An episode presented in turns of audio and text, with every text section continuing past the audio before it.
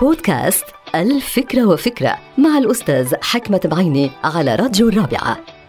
فكرة اليوم لها علاقة بالأخذ والعطاء في الحياة.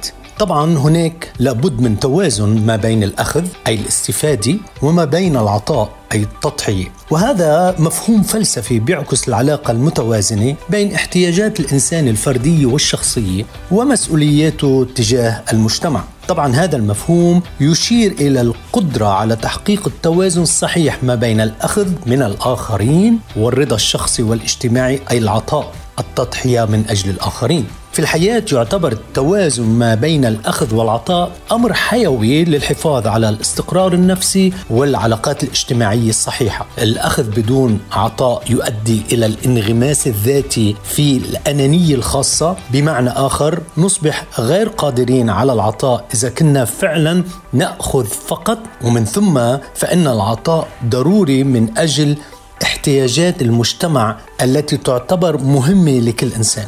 في ناس بتقول يجب الاعتماد على الأخذ أولا من أجل العطاء. في ناس بتقول لا لازم نعطي حتى نقدر ناخذ من الحياة. وأنا أقول إن التوازن ما بين الأخذ والعطاء مهم جدا لنا شخصيا وللمجتمع. انتهت الفكرة. هذه الحلقة مقتبسة من كتاب الفكرة وفكرة.